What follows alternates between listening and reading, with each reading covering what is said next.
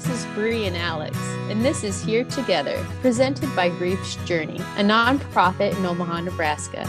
In this podcast, we're going to have a conversation about grief. Grief is complex, and one form of grief does not exceed another. Here, we're going to hear the unique stories from our community, how they are affected by their grief, and what they do to cope with these loss experiences. All right. Hi, everybody. And thank you for joining us on Here Together. I'm Alex. And I'm Bree. And today we're excited because we have a very special guest with us. Um, we have the Grief's Journey CEO, Rebecca Turner. So, so excited that she's on with us. So, hi, Rebecca. Hi, I'm so glad to be on with you. Yes. Yay, we are so happy that you are on with us as well. Um, Alex and I were talking about what we wanted out of this episode and it being our second episode we thought it would be a really great idea if we you know gave a little bit more information about grief's journey so you can get to know us better. And we thought who better than our very own rebecca turner? Mm-hmm. so it's awesome you're here. Yeah. well thanks. You know i i'll admit that i'm a little bit uncomfortable as an interviewee but i think that makes a lot of good sense and i love sharing the story of our organization Yes, absolutely. Um, so Rebecca, you know, kind of just to jump in as well, you know, you know the wealth of the organization, you know why it, you know, why it started, the reason why um, our founders thought it was important to the community. Um, but could you tell, you know, from could you tell us and tell you know our listeners, you know, what what what why did the founders think that this is important for the community to have? Why do they think that we needed a, a agency focusing on grief support? You know, I am told, um, and I have had the privilege of meeting some several of the founders. Um, I was hired just about seven years ago, and, and our agency is, gosh, over 20 years old when you count the unincorporated times.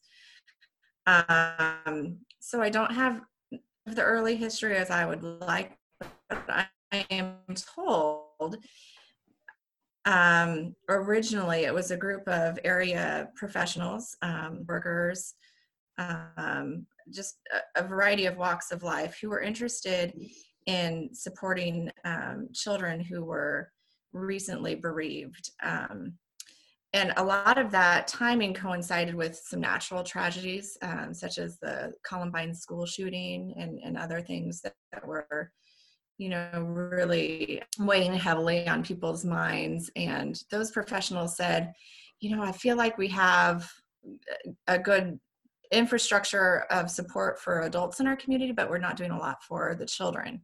And so they founded eventually, um, after doing a lot of volunteer uh, work, they founded uh, what was then called Teddy Bear Hollow, and it was specifically for uh, children and younger children and that just grew exponentially. Um, after they served uh, children for a time, they recognized they needed to serve their the kids' adult counterparts and all of of the family members. Um, of course, that makes you know good sense just now. Um, and uh, the agency, by the time I came on, it was still Teddy Bear Hollow, uh, but was uh, already serving some adults with young adult support groups and support groups. Um, was parents that enrolled uh, in the programs and whose kids maybe didn't think they needed the support any longer. Now, as Grief's Journey, we're supporting all ages and uh, with a variety of programs well beyond what our, our founders originally conceived. Um, but I like to think they're really honoring their, their first um, impulses and their their pioneer spirit um, in that we're listening to our community and and adapting and listening to those needs that are are presented to us. Wow. that's awesome. I you know i would really have to agree. Some of the programs that we have um, created from you know a need in the community i do feel like have really trailblazed um, grief support in the area. Um, would you like to talk about some of those other programs that we have developed as Grief's Journey? Yeah, I'd love to. Um, and also like to say uh, trailblazed uh, not just for our region, but um, really the the concept of free uh, grief support generally.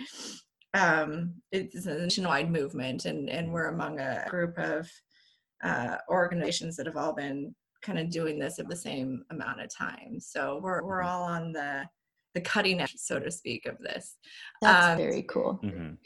Yeah, a, grief's journey, we've um, maybe taken a step or two farther than the organizations that are uh, still very much committed to serving children. Um, and grief is absolutely committed to serving children as well. But we recognized in our community and region in particular um, we needed to fill some gaps for adult services, um, particularly mitigating uh, barriers to access um, from communities that maybe have a harder time accessing traditional um, types of mental health or, or, emotional, social, emotional support. And so, um, in addition to uh, our bereavement programs, we're doing uh, serious illness and injury support program. We're doing immigration support programs. We're offering services uh, in, in Spanish and in English, and of course, we'll provide interpretation services and, and other sorts of accommodations um, as we're able with uh, advance notice. Um, and in the wake of uh, COVID 19, uh, this very recent uh, onset, we've adapted our programs even further to address uh, ambiguous types of loss. And I'm really excited that we have a couple of staff members that are becoming expert in it and are, are helping uh, our our community navigate this this loss that we're all experiencing together. Mm-hmm. Absolutely.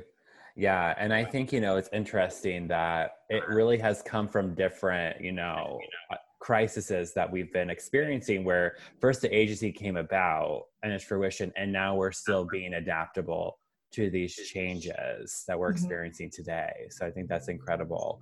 Um, so Rebecca, you know, um, there's a lot of like exciting changes that's happening on our end as well. Um, are there things that you could share, you know, with everybody about where we're going moving forward? Yeah, yeah. So um, gosh, going on a year ago, we um, took the steps to merge with another organization uh, called Healing Embrace that merger commenced in i think june of last year. Um, and we've been working together to reorganize um, as a merged organization grief Strength healing embrace. And then we're bringing back the name brand teddy bear hollow and all three of those brands will coexist under the new umbrella name. Um, we've not really gone public with that yet, Alex, or, or launched that name. But um, I, you know what? I just want to let the cat out of the bag. Uh, it's going to be the Collective for Hope. Yay. And the collective for hope isn't going to be limited to just grief's journey, healing embrace, and Teddy Bear Hollow. It's actually going to be this wonderful organization that provides backbone support and location for a number of other nonprofit organizations and programs that are also serving um, people who have experienced loss and are trying to survive and, and navigate a new normal together. So it's a really, really exciting time, not just for our organization, but for the community that's going to have these organizations coalescing around a, a really important issue for our community. And I I marvel at the timing of this, um, that we were already um, setting the wheels in motion because together we're all going to be strong organizations and we're, we're in a better position to help our community uh, through this just incredible uh, situation that we're facing now. Mm-hmm. Yeah. Yeah. It's what I, what I'm seeing is a pattern, you know, over the years of Teddy Bear Hollow to Grief's Journey to now, you know, our extended programs and brands and our new name as a collective for hope. It's really acknowledging that grief comes in all different forms, mm-hmm. right? It isn't just, you know, it doesn't just come with the death, right? Which I think colloquially we associate grief with death, but it really is a number of different losses. Um, and I think that the programs and the expansion of Grief's Journey really reflects that need and support. And I'm just so thrilled and think it's so very cool to be a part of it. Yeah, yeah. And, you know, um, again, it, with 2020 hindsight, all of these decisions and, and this place that we're at seems to make perfect sense. But as I've been wrestling with all of these decisions our organization have, have made in, involving you know staff and and the board of directors and other volunteers and stakeholders you know like we had to start at the the beginning and say what's our expertise? Is our expertise children? Well yeah we're really great at supporting children. Our expertise isn't just children. Our expertise is grief. Mm-hmm. and then moving forward a little bit is our expertise bereavement? Is our expertise death no, our expertise is grief. Mm-hmm. And it's grief serving all sorts of different people and all sorts of different losses. And we're really good at bringing community members together and, and responding to that. So um, it's been really, really exciting for us just to, to own that, that space. It's, it's not, um, uh, the teddy bear hollow necessarily that our founder envisioned, but um, gosh, I, I think they're all really um, excited about where we are and we've already revealed the name and the reorganization to to the majority of them and they're just like i knew it. I knew it. This is where we were going to go. We we knew that it wasn't going to be big enough. We knew that this was going to evolve and and so that's also um, been just re- really reassuring and exciting and yeah yeah. Uh, it's so exciting. Yeah and i i think it's just amazing that we're really starting these conversations of grief in a different light as well and really kind of challenging that assumption that grief just comes from um, a death for um, bereavement experiences. It's really coming from a loss of normalcy in your life as well. So i i'm really appreciative of our founders having that mindset when they started the organization and then you know us now recognizing these different areas of, of, of people's lives where they're going to experience loss and knowing that grief is hard enough as it is but it's harder to do it alone. And that's why we're here to start these conversations to provide that support and to let folks know you're not alone. You, have a support in the community that wants to be there for you so which is incredible. Um, yeah. Yeah and i feel like it's been really brave for all of it to just kind of happen so organically as well right? We're not forcing these you know programs to start. It's more of a you know call and answer. And all of a sudden now we have this beautiful you know once was a seed now is this beautiful organization with all of these different branches that touch on all of these different you know points of grief i i think it's been a strength of ours um, and culinary is absolutely a, a, great way to characterize it um, it's been with a lot of you know serious strategic planning and um, and tact a, a, very tactful approach um, we've been intentionally open um, as long as we've defined our space as as grief mm-hmm. to be responsive and to set ourselves up to be nimble to respond to our our communities and our region's most salient grief support needs, opposed to saying um, we provide support groups for for children who have lost, you know, for example, a family member. We're saying to our community, what are you grieving, and what do you need to get through that? Mm-hmm. That's great. So, all right. Well, I want to ask this real this question. It's kind of a um, just one of maybe a more fun one as well. Um, but I want to know, you know, you know, during this like unfun time of our pandemic right now, Rebecca, you know, it's been really hard and it's creating a lot of grief for us. But what are you doing for your self care? What are you doing to take care of yourself? Um, just any time, just in general, what do you do for your self care? Um, well, I, I I'm a workaholic, but I have to say um, that you guys fill me up my, my, my oh. colleagues i look forward to our staff meeting every week i am inspired by you and i just love you and it it I, I don't want to say I completely ignore my self care, you know, at home.